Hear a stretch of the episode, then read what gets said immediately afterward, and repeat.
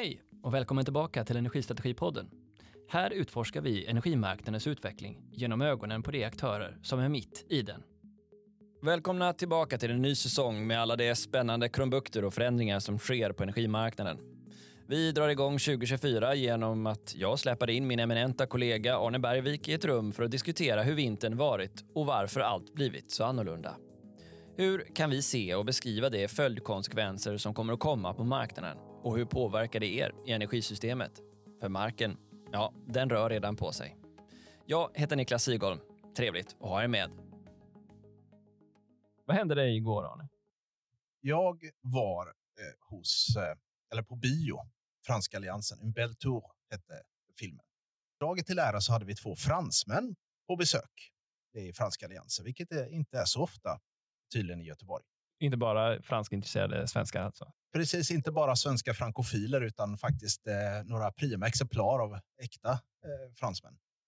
Och de hade varit i Sverige en vecka och det de jobbade med det var nedmonteringen av Ringhals 2 och Ringhals 1. Spännande. Ja, vi kanske kommer tillbaka till kärnkraften, men nu, vi är ju mitt i vintern och vi har haft flera kalla perioder bakom oss och sett svängigheten som det har fört med sig.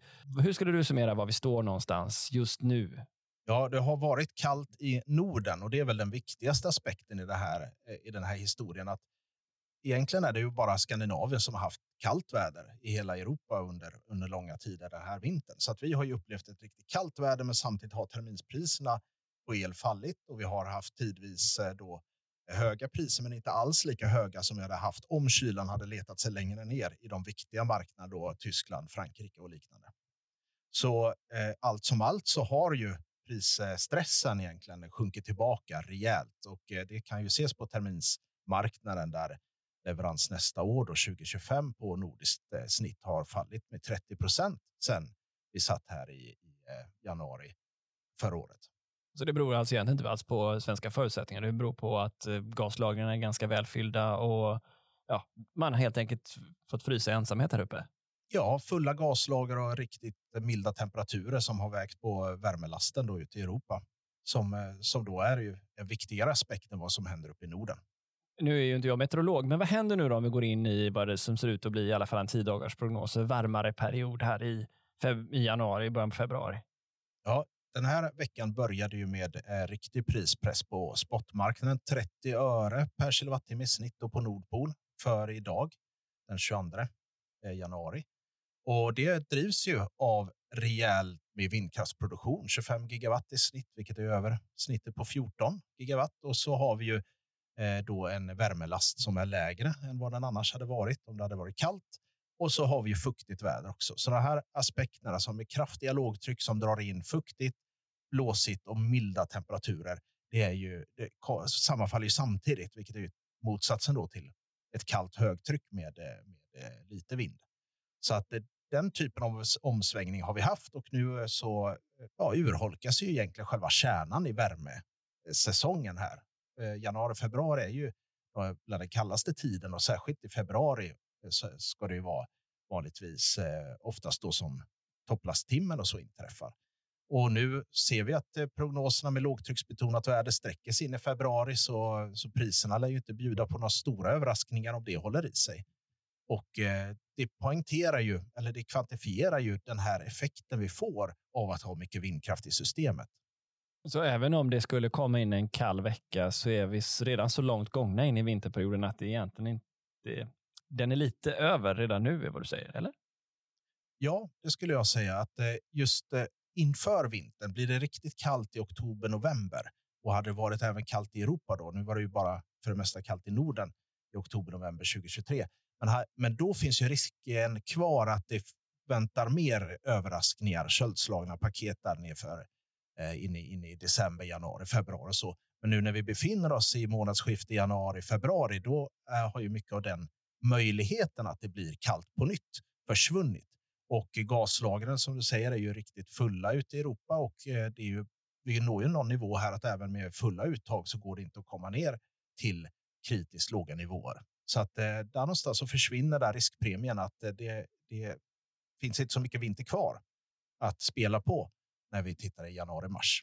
Det är lustigt när man eh, tänker på just eh, den här säsongsvariationen man alltid har tänkt historiskt. Um, kopplingen mellan ja, men då, höga elpriser och också st stora värmeunderlag. Men det är många av de här faktorerna som, som bryts nu. Vi är inne på väg in i en ny era känns det som. Det skulle jag säga, där vi får en introduktion av fler aspekter. Bland annat den här tillfälliga då, eh, kraftiga lågtrycken eller vi får se om det blir tillfälligt den här gången, men just det här avbrottet från de mer stabila väderleken som vi haft förut. Vi var nettoprocent förra året. Ja. Hur mycket blev det totalt? Förra året var det ju strax under 30 terawattimmar. 28,7 terawattimmar exporterade Sverige. Så något mindre än året dessförinnan. Det låg på 33, men det är ju ett förkrossande överskott som vi har. Och det här är ju spännande eftersom eh, en del av spaningarna nu som både Svenska kraftnät, Energimyndigheten och andra kommer med är ju är ju just vad som kommer hända med det här eh, överskottet som vi sitter på nu och hur vi ska hantera det. Vad tycker du att är det mest intressanta att notera i vart vi är på väg när det handlar om, om vår, kraft, eh, vår kraftbalans? Det som är mest utpräglande det är ju den dissonansen vi har där vi har ett riktigt, riktigt stort överskott. Då. För att sätta det i perspektiv runt 30 terawattimmar eh, nettoproduktion när vi har en konsumtion på 135 terawattimmar. Det är ju en rejäl eh, rejäl kakbit som ligger där på, på bordet. Och då kan vi konstatera att den kakbiten är det ju många som vill dela på. Och det är väl dissonansen mellan hur situationen ser ut idag och särskilt då hur det såg ut fram till 2017-18 innan vi kände till att vi hade en, en rejäl konsumtionsökning att se fram emot. Där det pratas ju nu med, eh, utan, särskild, utan att någon ryk, eh, lyfter på ögonbrynen pratar man om 330 terawattimmar, 340 terawattimmar eh, 2040 någonstans. Och den konsumtionen innebär ju då att för varje terawattimme överskott vi har så har vi åtminstone 5 terawattimmar konsumtionsplaner. Och för att visualisera det här så, så brukar jag brukar jag presentera bilden som man kan tänka sig om man leker Hela havet stormar eller musical chairs som det heter på engelska. Att du har en stol i rummet och det är det överskottet vi har. Och så har du fem personer som, som är med i spelet. Och möjligtvis så kan vi importera en stol till från Tyskland. Eh, och, och, men, men också så är det rimligt att anta att det kommer, tillkommer en person till till rummet som vi inte känner till ännu eftersom de här konsumtionsplanerna har ju växt fram väldigt kraftigt under kort tid och troligtvis finns det fler saker som vi inte känner till. Och det är ju också någonting som vi hör när vi är ute och pratar med eh, industrier, att de mellanstora industrierna har ju inte eh, presenterat sina planer för sina, eh, sina partner och leverantörer. Så då så har vi egentligen sex personer och två stolar. och kanske framåt 2027, 20, 2030 så, så slutar musiken spela. Och samtliga av de här sex personerna räknar med att sitta på en stol. Och då går vi ju från en, en, eh, en väldigt snabb liksom, situation som vi har idag eh, till en, något som, som skiljer sig rejält framåt. Och jag eh, kom att tänka på vad de gamla rävarna som hade varit på Engie sa. Att vissa typer av affärsidéer fungerade under vissa perioder. Men att i kraftsektorn måste du ha något som fungerar över riktigt, riktigt lång tid. Du pratar om en industriell investeringscykel någonstans på 30 år och det går i tydliga vågor. Så just nu har vi ett rejält överskott. Det överskottet kommer ju driva då elektrifieringen. För som eh, jag brukar säga så märks ju det här överskottet på elpriserna. Norra Nor Norge hade ju de lägsta elpriserna i Europa och i EU så är ju norra Sverige de bland de lägst prissatta elområdena. Och det finns ju inget bättre botemedel mot låga priser än ett lågt pris. Så det finns ingenting som stimulerar konsumtion så mycket som ett lågt pris. Det kommer ju driva de elektrifieringsplaner vi hör och vi, vi också får, eh, får frågor om men vad utgår det ifrån när du säger det här? Det är alltså att vi bibehåller den befintliga utbyggnadstakten och vi ser på den efterfråganskurva som eh, SKGs eller gruvindustrin och skogsindustrin och alla de här industrierna samfällt har. Är det, är det så jag ska förstå dig? Ja, då matchar ju inte de. Utan då går vi in i ett eh, underskott och, och någonstans där eh, framåt eh, 2030. Men det är inte lite lustigt då om man tittar på de eh, långsiktiga scenarierna som finns eh, från Energimyndigheten och från Svenska kraftnät. De diffar ju rätt så mycket.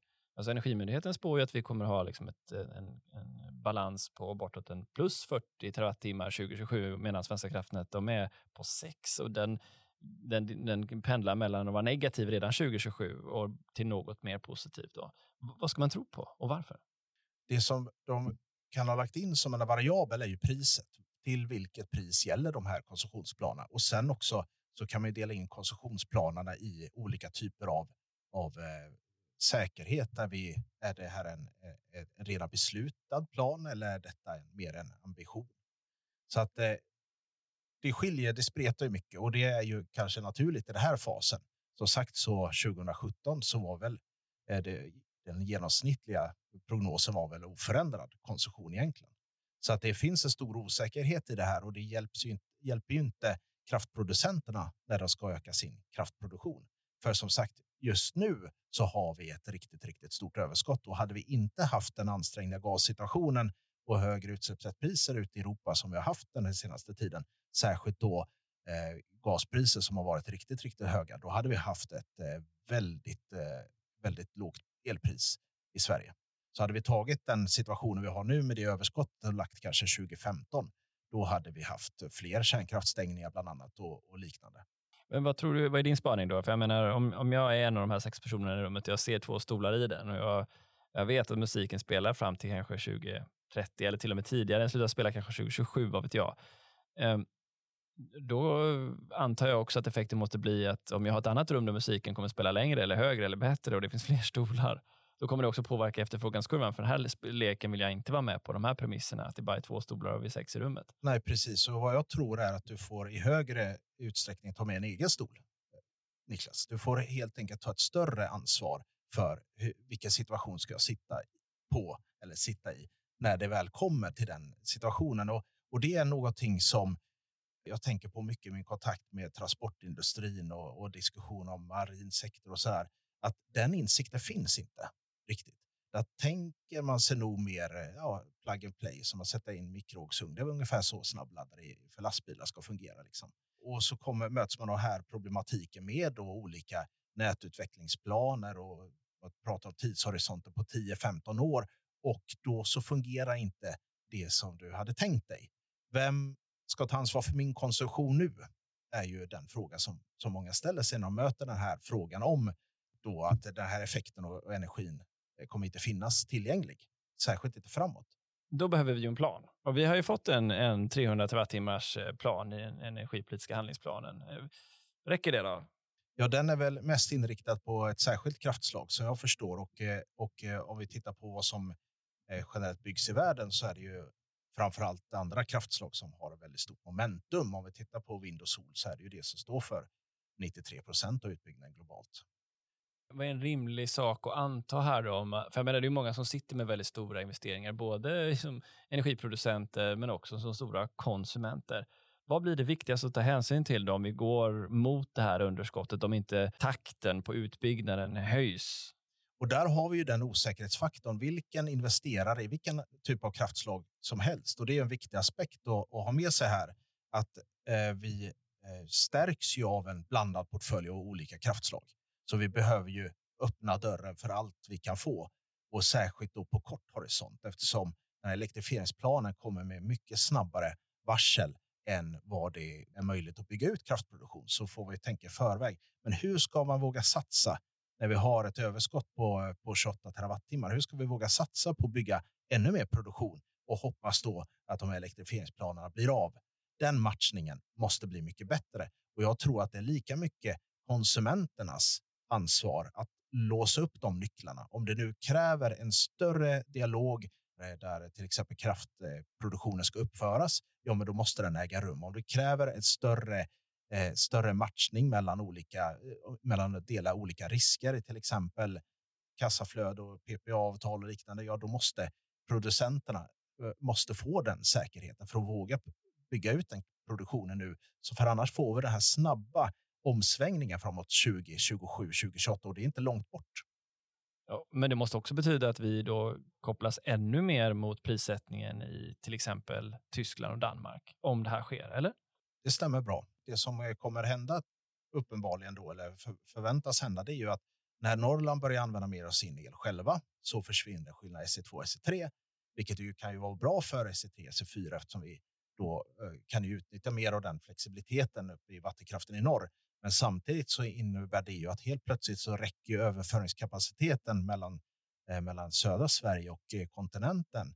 Den installerade kapaciteten i, i transmissionsnätet räcker ju till då för att vi ska också importera nya prissignaler som vi inte känner till utifrån. Och bland annat är en siffra som jag fascineras av, det är 81 gigawatt installerad sol i Tyskland. Det är, det är en eh, väldigt häftig siffra. Vi har 3,5 i Sverige gigawatt.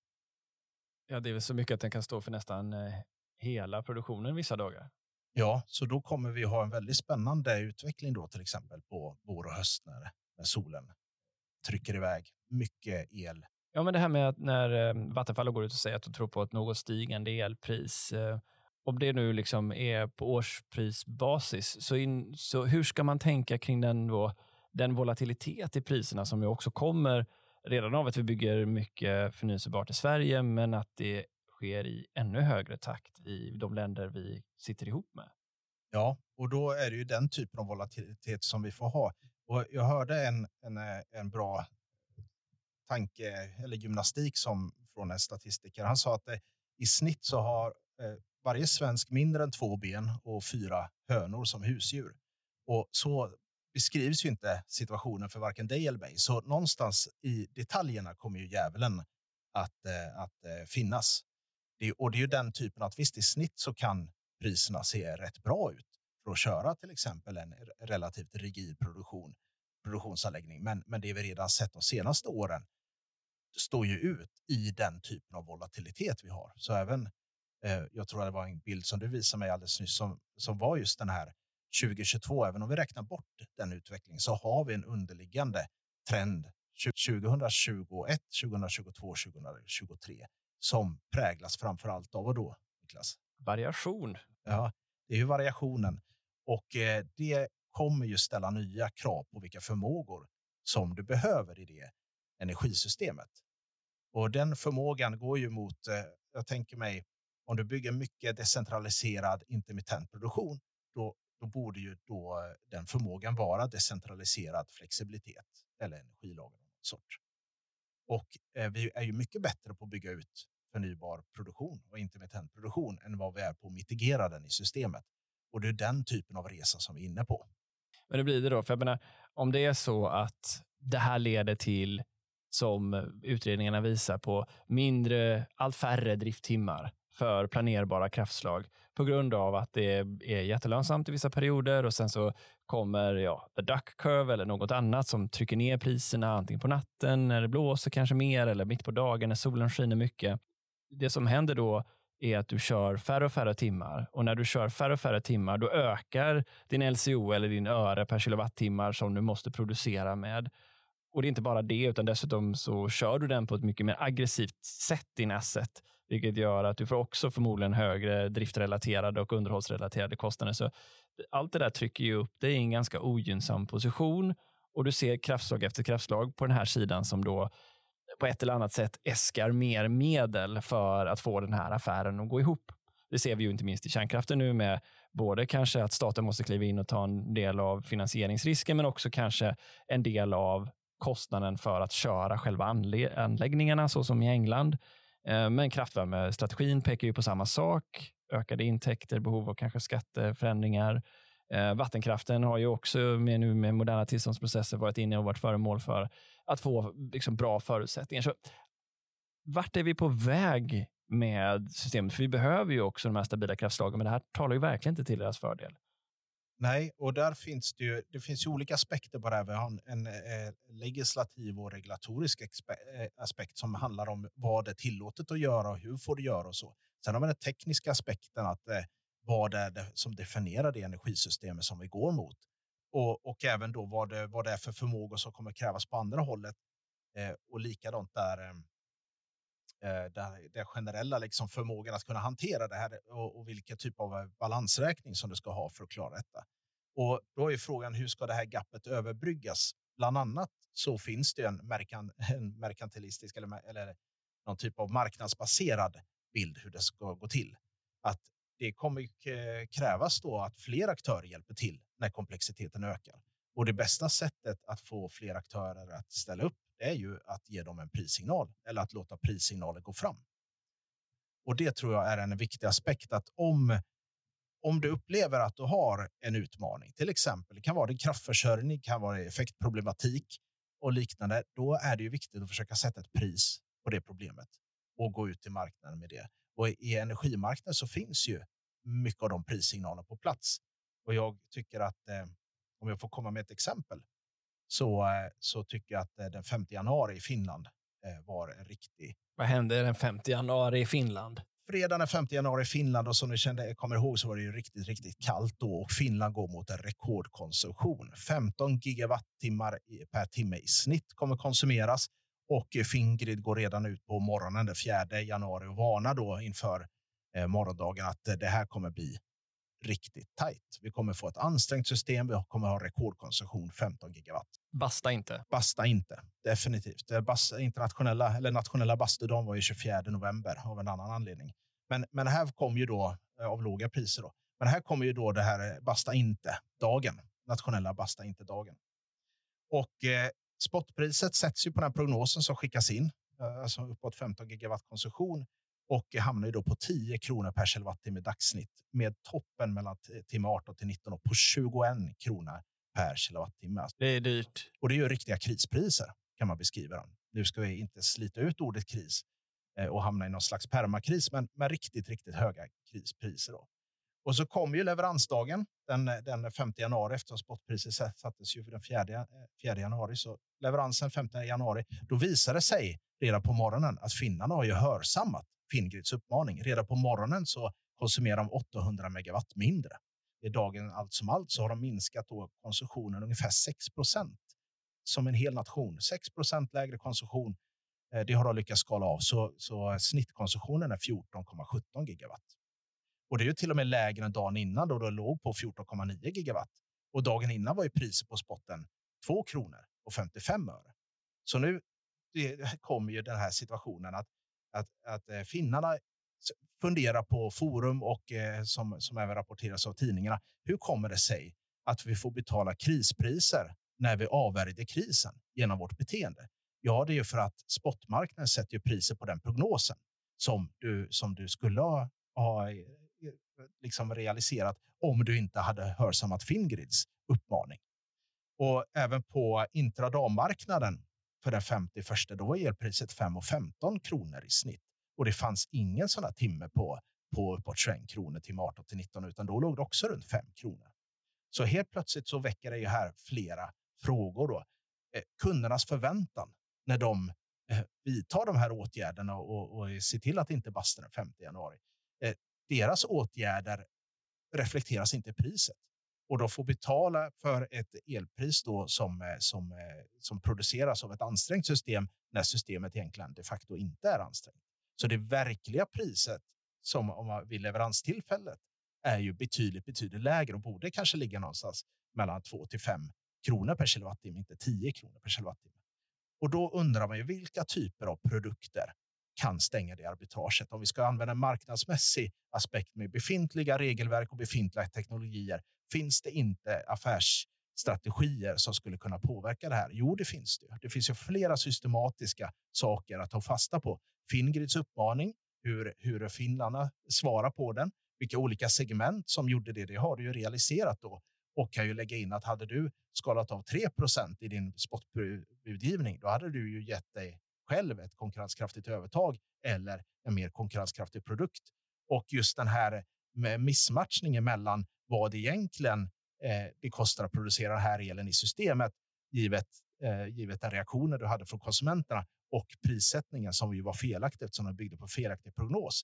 Den diskrepansen skapar ju väldigt mycket osämja och missförstånd tror jag.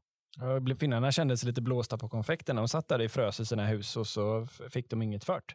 Det ska de, det ska de känna sig eh, riktigt blåsta på konfekten. Och då kan man ju undra liksom, vilka produkter kräver, kräver de då av sina elhandlare för att tillhandahålla det här eh, arbitrage, eh, arbitraget eller att stänga arbitraget. Och sen också tycker jag att vi ska fråga oss om spotmarknaden fyller den roll den ska. Eh, räcker det att sätta priset eh, 18 till 36 timmar i leverans och sen säga att detta är spotpriset, alltså leveranspriset. Detta är priset för att producera den här kraften. När vi har så många förändringar som träder in under den tiden. Kan du lista några av de förändringarna som hinner ske på alla de här timmarna? Jag har bland annat väderprognoser. Du kommer jag ha åtminstone sex, sju stycken väderprognoser om du lägger ihop eh, europeiska simuleringen, ESN och GFS, amerikanska forecasting system. Då får du ju helt plötsligt många fler produktionsprognoser att gå på. Ibland spelar de inte så stor roll. Det är samma högtryck som dominerar över hela området och det, det skiljer sig inte. Men ibland så är det ju väldigt viktigt om ett lågtryck istället för att dra in över, över Belgien, drar in över, Eh, över eh, Östersjön och södra Sverige istället. Då så spelar det ju väldigt stor skillnad. Och den typen av förändringar, inklusive det vad konsumenterna vill göra och det konsumenterna visar att de redan gör idag, även fast de inte får någonting betalt för det i vissa sammanhang. Även fast prissignaler finns idag på intradag till exempel. Skillnaden som vi pratar i arbitrage. Den matchningen finns inte heller i spotmarknaden. Så jag skulle säga att spotmarknaden håller på att urlakas inifrån i att vara ett rättvisande pris för just vad det kostar att producera den elen som konsumenterna sedan använder. Ja, det är ju intressant. Vi har ju också sett i undersökningar hur differensen mellan om du bara budar in dina produkter på day ahead-marknaden, alltså på Nordpool, kontra om du är aktiv och hanterar dina anläggningar också på intraday-marknaden. Det bara ökar och ökar den förlusten som du får ifall du är för stelbent och bara jobbar på Nordpolmarknaden. Skulle du kunna kvantifiera ungefär? Ja, alltså det vi har sett är ju ett antal procent, men alltså det, det går ju på ganska kort tid nu när variationen verkligen har ökat så mycket till att vara flera procent av den potentiella intäkten som du kan ha från din elproduktion.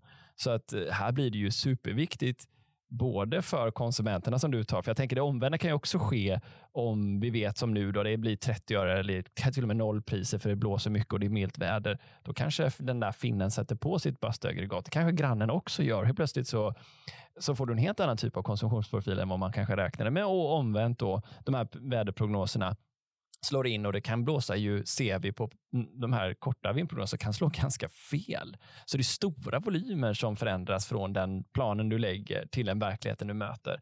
Eh, och det där, för organisationer som inte har varit vana att jobba så, de ser ju inte den differensen, den skillnaden i intäktsintjäning. För man har helt enkelt inte jobbat med det. Så det är inte så att det är en uppenbar intäktsmiss heller som, som stirrar en tillbaka i ögonen. Utan det här är någonting som du måste vara väldigt med och på för att kunna se. Ja, och man har väl inte behövt jobba med det heller. Den har inte funnits. Nej, precis. Jag menar de, de marknadsrörelser som du och jag kanske var runt och pratade om för eller mitten på 10-talet, de sett i, i dagens perspektiv är ju ingenting.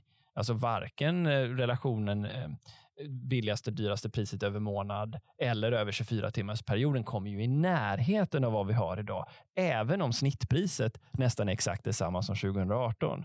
Så, så tittar vi bara på snittpriset så får vi ju inte ihop kalkylen för hur anläggningen kommer köras och vilken driftsekonomi du kommer ha. Och, och det, där, det där slår ju liksom inte bara på kraftvärmeaffären. Det påverkar elnätet och elnätsförlusten och hur man hanterar det. Det påverkar naturligtvis din sol din solpark och hur du använder den. Så även din, din, din vindkraftspark, men även när du bygger en ny industri idag så blir det ju helt avgörande att du förstår om du är en stor konsument av energi el då företrädesvis, just hur den här marknaden inte alls är densamma som den var 2020. Och det där, vi har ju byggt hela vårt system på en logik av stabilitet. Som, jag kommer ihåg när jag intervjuade Ann Vardas Nilsson en gång i tiden, den tidigare generaldirektören på Energimarknadsinspektionen och hennes berättelse över att hon, hon var med liksom och planerade för de sista nya anslutningarna i landet, för vi var färdiga med utbyggnaden. Så min spaning eller tro är ju att den typen av stabilitet vi upplevt de senaste 20 åren, vi kommer aldrig uppleva den typen av av liksom jämvikt i systemet. Vi går mot en annan typ av framtid där det är andra typer av prognoser vi behöver och helt andra typer av förmågor. Men det är ju lite lurigt när den framtiden som vi redan befinner oss i bara har varat i två år, varav ett år 2022 är, en, tror jag, en outlier givet Ja, men vi hade ju krig eller det har vi fortfarande, men vi hade ju de fulla effekterna av osäkerheten av ett nytt krig i Europa som vi kanske delvis har kommit igenom och mitigerat nu. Då. Och det, det är den här det är den här förståelsen över att vi redan är inne i en ny typ av framtid som tar tid att ta till sig och förstå. För det slår rakt igenom egentligen alla våra kunders affärer, oavsett om du pratar om producenter, distributörer, slutkonsumenter eller de som ska etablera nya lager på marknaden. Och Det är nästan eh, svårt att, eh, att eh, summera hur, hur det här kommer att bli för de här, det nya jämviktsläget. Vad är det? det? Det vet vi kanske inte nödvändigtvis hur det kommer att se ut. Och Det beror ju på vad du säger, det du är inne på, Arne, de här makrotrenderna. Går vi, går vi uppåt mot en ny form av jämvikt i, i produktion och efterfrågan? Kommer vi utöka vår produktionskapacitet för att möta den efterfrågan som finns? Eller kommer vi gå mot ett stort underskott, större sammanbindning prismässigt mot kontinenten? Eh, så här är det rätt så många liksom, aspekter. Vad kommer hända med vätgasen? Kommer vi bygga ut den? Kommer vi få ny teknik inom elektrolysörer som gör att vi kan balansera med den typen av kraft? Eh, så att osäkerheten i marknaden har verkligen ökat. Men en sak är säker och det är att blickar vi från 2019 och bakåt så har vi en annan verklighet än den vi befinner oss i idag. Vi ska inte åt det hållet helt enkelt. Nej, men det är lite problematiskt för alla, alla beslutsunderlag, alltså liksom investeringskalkyler, exceller som görs, de har ju ändå en historisk kontext i att de räknar på snittmedelvärden och intäkter av vad du nu än ska sätta på marknaden. Det gäller ju alla. Den här volatiliteten den är ju mycket svårare att prognostisera och hitta genomsnittsvärden på. Det enda du vet är att den kommer påverka dina drifttimmar på den asset oavsett om det faktiskt är en fastighet eller en energiproducerande eh, tillgång Eh, eftersom båda är en del av energisystemet. Ja, och det är en väldigt eh, bra, bra reflektion där, för det är ju någonting som vi redan har sett under flera år i sina extremer, till exempel kolkraften som ju varit utsatt för en perfekt storm. Till exempel Storbritannien som gick då från hälften kolkraft i systemet i början av 2010-talet till att inte ha någonting under flera månader i sträck då, eh, senast jag tittade. Och det är ju en, och det kan man säga, jo, men det är utsläppsrättpriserna som driver det till stor utsträckning. Men det är också eh, kapacitetsfaktorn. Det är att den, marknads, eh, den biten av marknaden längst ut i, i marginalprissättningen som de har befunnit sig, där äter timmarna äts upp inifrån på grund av att längst ner i marginalprissättningskurvan, närmast, närmast noll i marginalkostnad, där ligger ju eh, förnybara kraften. Och när den byggs ut så pushar den ju ut under timme efter timme, fler och fler timmar, pushar den ju ut den typen av kraftproduktion som, som eh, är, är näst eh, på, på raden då helt enkelt. Och kapacitetsfaktorn är ju där som den letar sig in och kapacitetsfaktorn för att förklara det är ju antalet timmar per år som du kan räkna med full produktion i ditt kraftverk. Eh, så att till exempel om du har kört de senaste 20-30 åren, har du kört ett, ett kraftvärmeverk på på 60-65 procent kapacitetsfaktor. Men redan nu så ser du att den minskar. Då så kan du ju, om du ska titta framöver, kommande 10, 20, 30 år, då kan du ju anta att det fortsätter, att den fortsätter minska. Och när det kommer till kolkraften så är det ju likadant i Kina, likadant i, USA, likadant i England.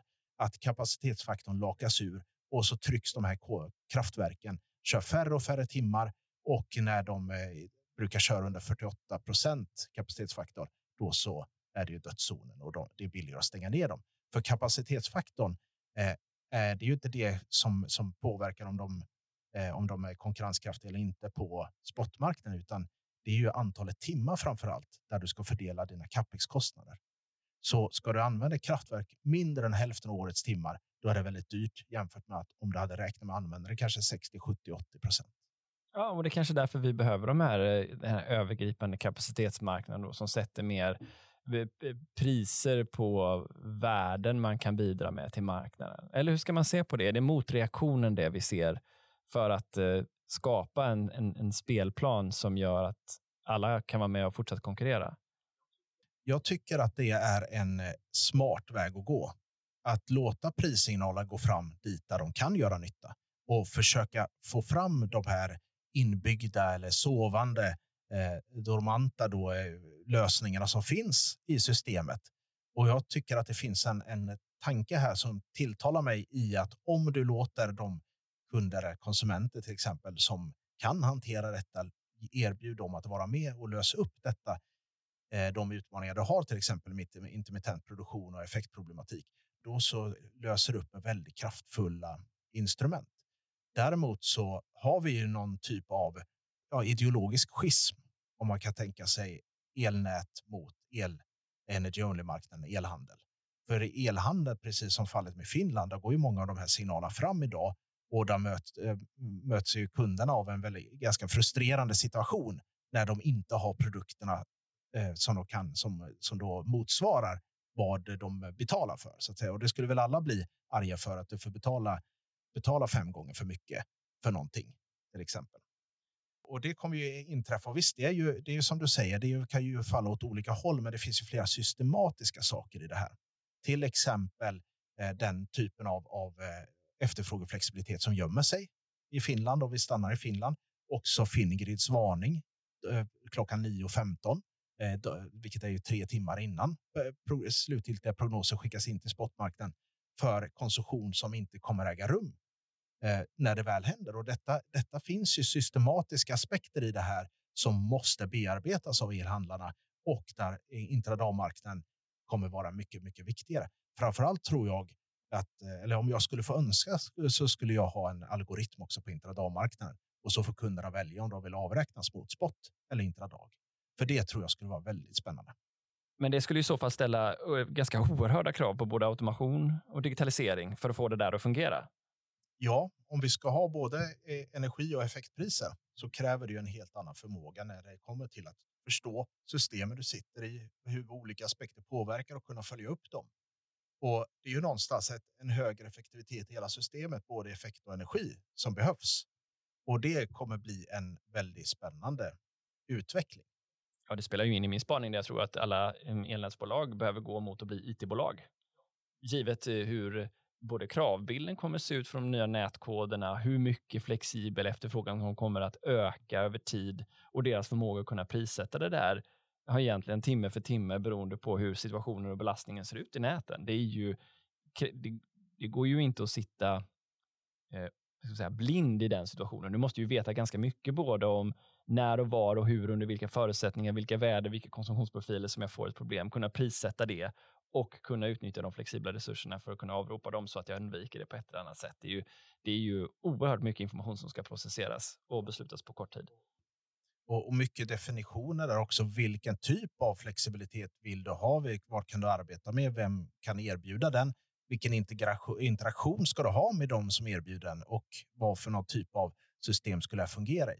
Men om, om jag vänder på mikrofonen och frågar dig då Niklas, du som jobbar med många olika företag med både elnät och elbolag och stora industrier. Vad är det för förmåga eller vilken typ av förflyttning tycker du typiskt att de behöver göra här för att, för att närma sig den utmaningen?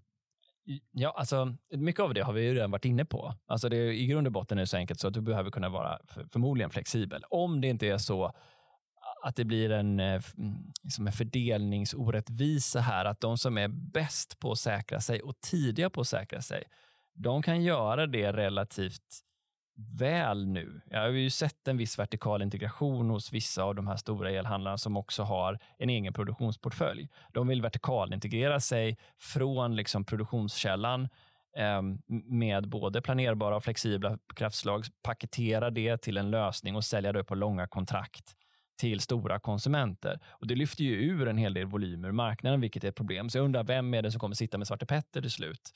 När vissa har kunnat säkra upp priset och andra kanske inte ens kan eller klarar av att få en, en förutsägbarhet i, i marknaden. För du och jag som konsumenter, om inte annat, så har den där riskpremien för att säkra sig ökat rejält. Och det, det beror på var någonstans i näringskedjan du befinner dig. Så det, det, är den ena delen som är avtalsförmåga. Den andra delen tror jag handlar om att förstå att liksom oavsett vem du är. Går du in och blir en stor energikonsument idag så kommer du också förmodligen, om du tänker flexibilitet, att få förmågor som du kan handla med i energisystemet. Och det är, det är den utmaningen att förstå att jag har, då som vi varit inne på, jag har, jag har en day ahead intradagmarknad att, att hantera på. Ska jag köra min raffinör eller ska jag inte det?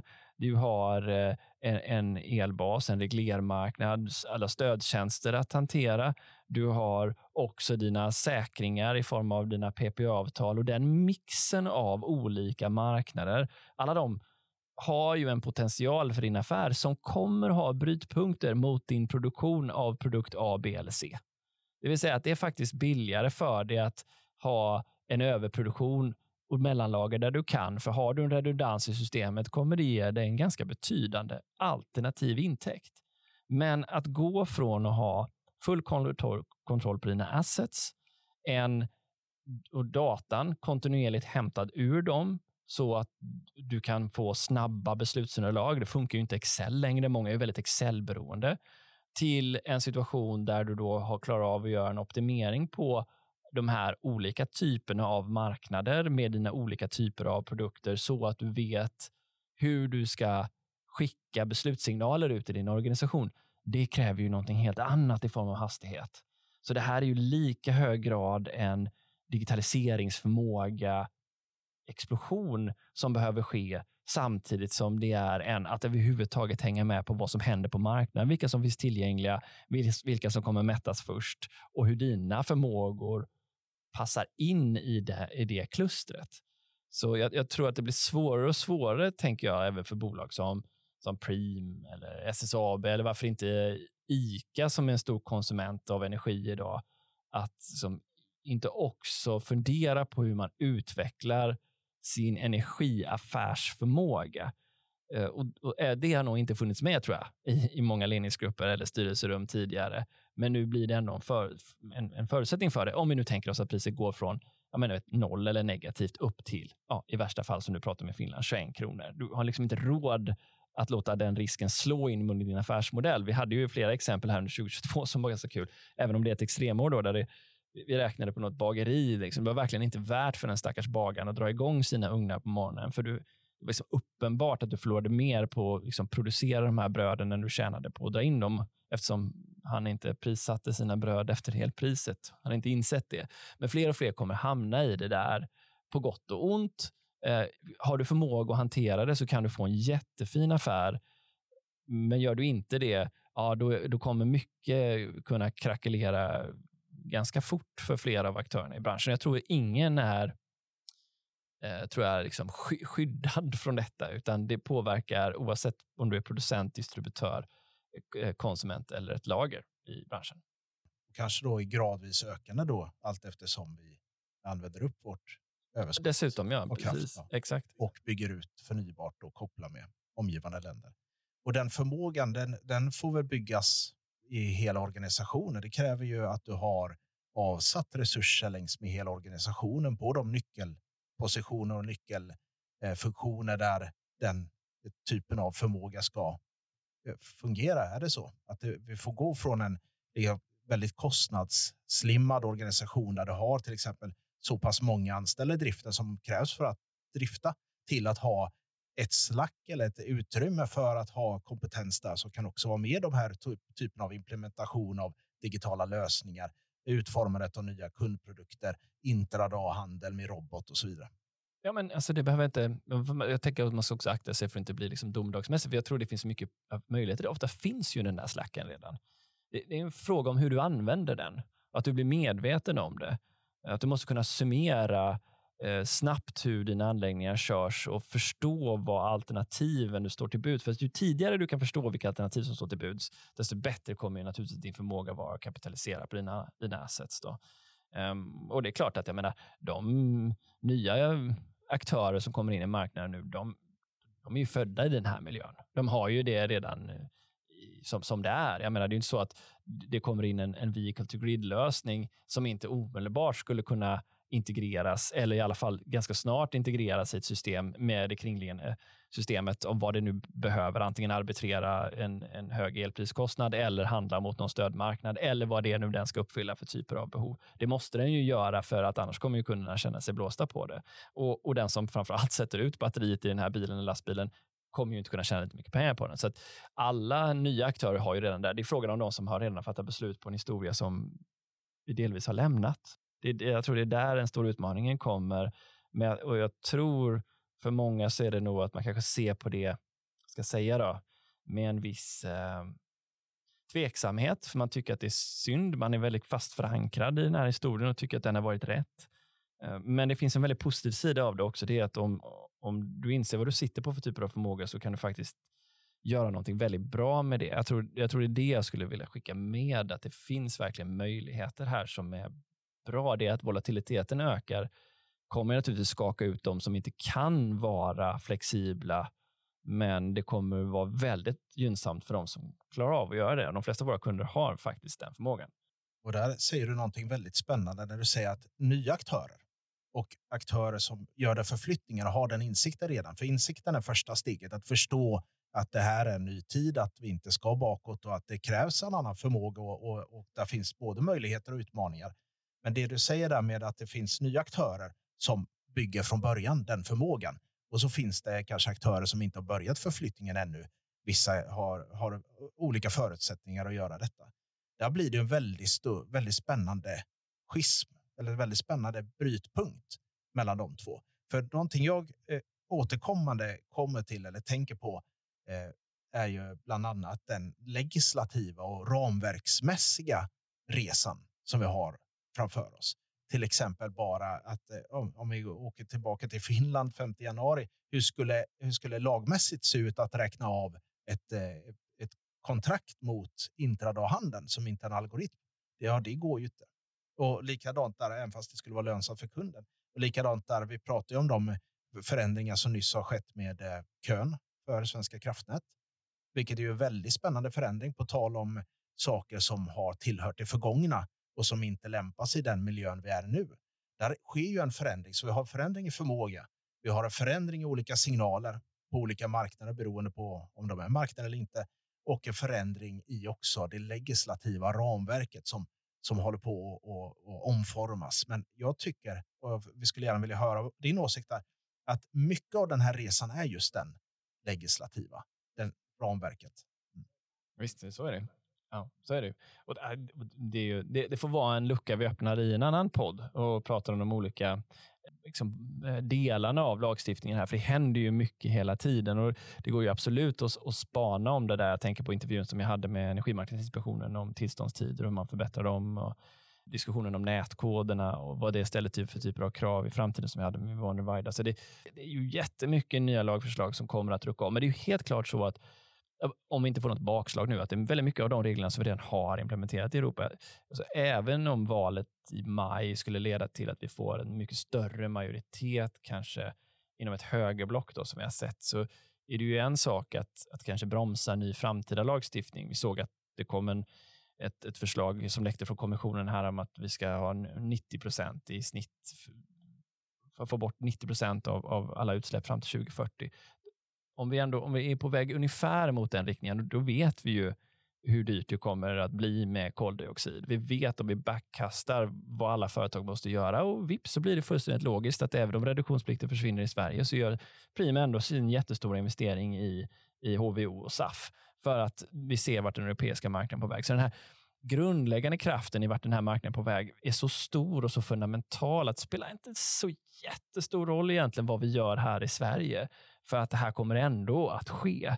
Och då kommer det få massvis med effekter på de olika flödena i energimarknaden. Och det kan man ju vilja analysera mer. Jag har en viss frustration, nämligen att det missas eh, ibland. Och vi tänker att vi ska behålla status quo i mycket högre grad än vad, om man tittar på omgivningen, den föreleder oss att tro, eh, skulle jag säga. Men som sagt, med den brasklappen då att man ska inte liksom måla fan på väggen. Men jag menar att det här är nog inte ens fan. Det här kan vara ett system som är väldigt bra och som gör att kunderna i ditt exempel i Finland får precis det de vill ha. Nämligen en, en indikation på att de kan, bör eh, förändra sig. Och det är de beredvilliga att göra. Det är ju det som är positiva i den hela historien, att det dyker upp förmågor och idéer och funderingar från så många håll som berör just de frågorna. Och jag tänker mig även den, eh, det, det inflödet av förfrågningar jag har fått från andra typer av industrier, transportsektorn och liknande som, som just är inne på den typen av tankesätt, fortfarande inte riktigt är där. Eh, om vi, om vi tänker eh, hur utsläppsrättssystemet fungerar, vad den linjära reduktionsfaktorn till slut leder till att vi ska ha nollutsläpp eller netto nollutsläpp 2050 i EU. Att, att förankra du din affärsidé i det så får du en mycket tydligare väg framåt. Och då kan du börja med den här funderingen, givet att det här är ditåt jag ska gå, till exempel med mina utsläpp, givet att intermittensen i elsystemet blir högre, givet att jag har en viss typ av förmågor, eh, hur skulle de se ut? Och det partnerskapet, det tycker jag är väldigt spännande. Det jag tycker är spännande det är att många vill ju tro liksom att när det sker en sån här förändring så är den linjär. Den är ju inte linjär. Utan den går ju väldigt snabbt och så blir det en avstanning och så går den väldigt snabbt och så blir det en avstanning. Och beroende på var någonstans du zoomar in i den där utvecklingen så kan du antingen argumentera för att det här går snabbare än någonsin eller se här nu, jag har ett bevis på att allting bromsar in. Ta solcells eh, på privat, solceller på privata tak som i början av förra året, du hade en beställningstid på, ah, du vet, liksom, sex, åtta månader innan du fick tag i någon. Och så kommer du till hösten och då är det plötsligt låga priser igen och det är inte rackare som bestämmer för då har inflationen slagit till. Så att jag tror liksom att eh, det kommer bli spännande att se de som klarar av att se igenom det här bruset. För det kommer ju batterierna drabbas av också såklart när den FCR-marknad som många är beroende av punkteras kanske 2027, 2028 för att då har vi fyllt upp Annie Öderströms behov av FCR-marknaden och då kommer vi se en helt annan prisbild. Men då finns det ju andra nyttor de kan bidra med och det, då blir det ju det som blir det viktiga. Så det, det är hela tiden den här kompetensförflyttningen i eh, dels kompetensförflyttningen i att, att dra värde av flexibilitet, men också den att klara av för, förmå och särskilja på vad som händer kortsiktigt på marknaden och det som är den långsiktiga trenden. Det är jag nyfiken på hur det där kommer att slå in i politik och näringsliv. Nej, men det är väldigt, eh, väldigt spännande den eh, utvecklingen där.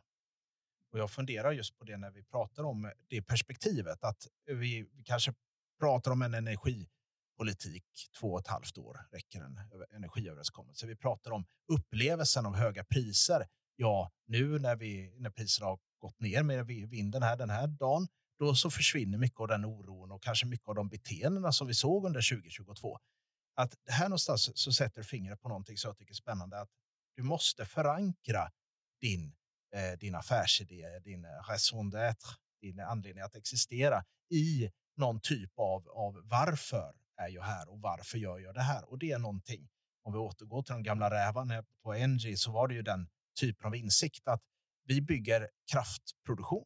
För, inte för att vi kommer att tjäna pengar i år eller nästa år, utan vi kommer kanske ha flera dåliga år. Vi har ju 2020 i Sverige där, där kraftpriserna var så låga så att eh, majoriteten av kraftproduktionen var olönsam. Och då, då får man ställa sig den här frågan. Liksom, tror jag att vi håller på att tappa kraft eller el eh, som en energibärare i samhället? Vad tror jag egentligen om min natur i den här investeringen? Och det är en, den typen av perspektiv jag tror du måste ha för att kunna överbrygga de här industriella cyklerna som vi pratar om. Att nu har vi ett överskott, det försvinner 20 2026, 2027, går in i underskott. Det kanske vi har byggt bort 2037, men om vi accelererar rejält utbyggnad. Men det skulle innebära då med de teknologival vi har att vi sitter med 50 procent förnybart 2037. Vad skulle det göra med dina negativa timmar? Förra året då hade vi ju 200 stycken. Var det inte till och med 400? Det var till och med 400 i Sverige vet jag och var systempriset 240 negativa timmar. Så 400 i Sverige mer eller mindre. Och det är ju en, det är en rejäl ökning. Är det. Ja, verkligen. Men Arne, det här får vi göra igen. Jag tänker att det skulle vara väldigt kul att prata mer specifika exempel med dig under våren. Eh, vad sägs om det? Det tycker jag skulle vara roligt. Men eh, vi börjar podden när vi slutade och jag säger merci beaucoup eh, pour votre temps. Merci beaucoup, Niklas. C'était mon plaisir.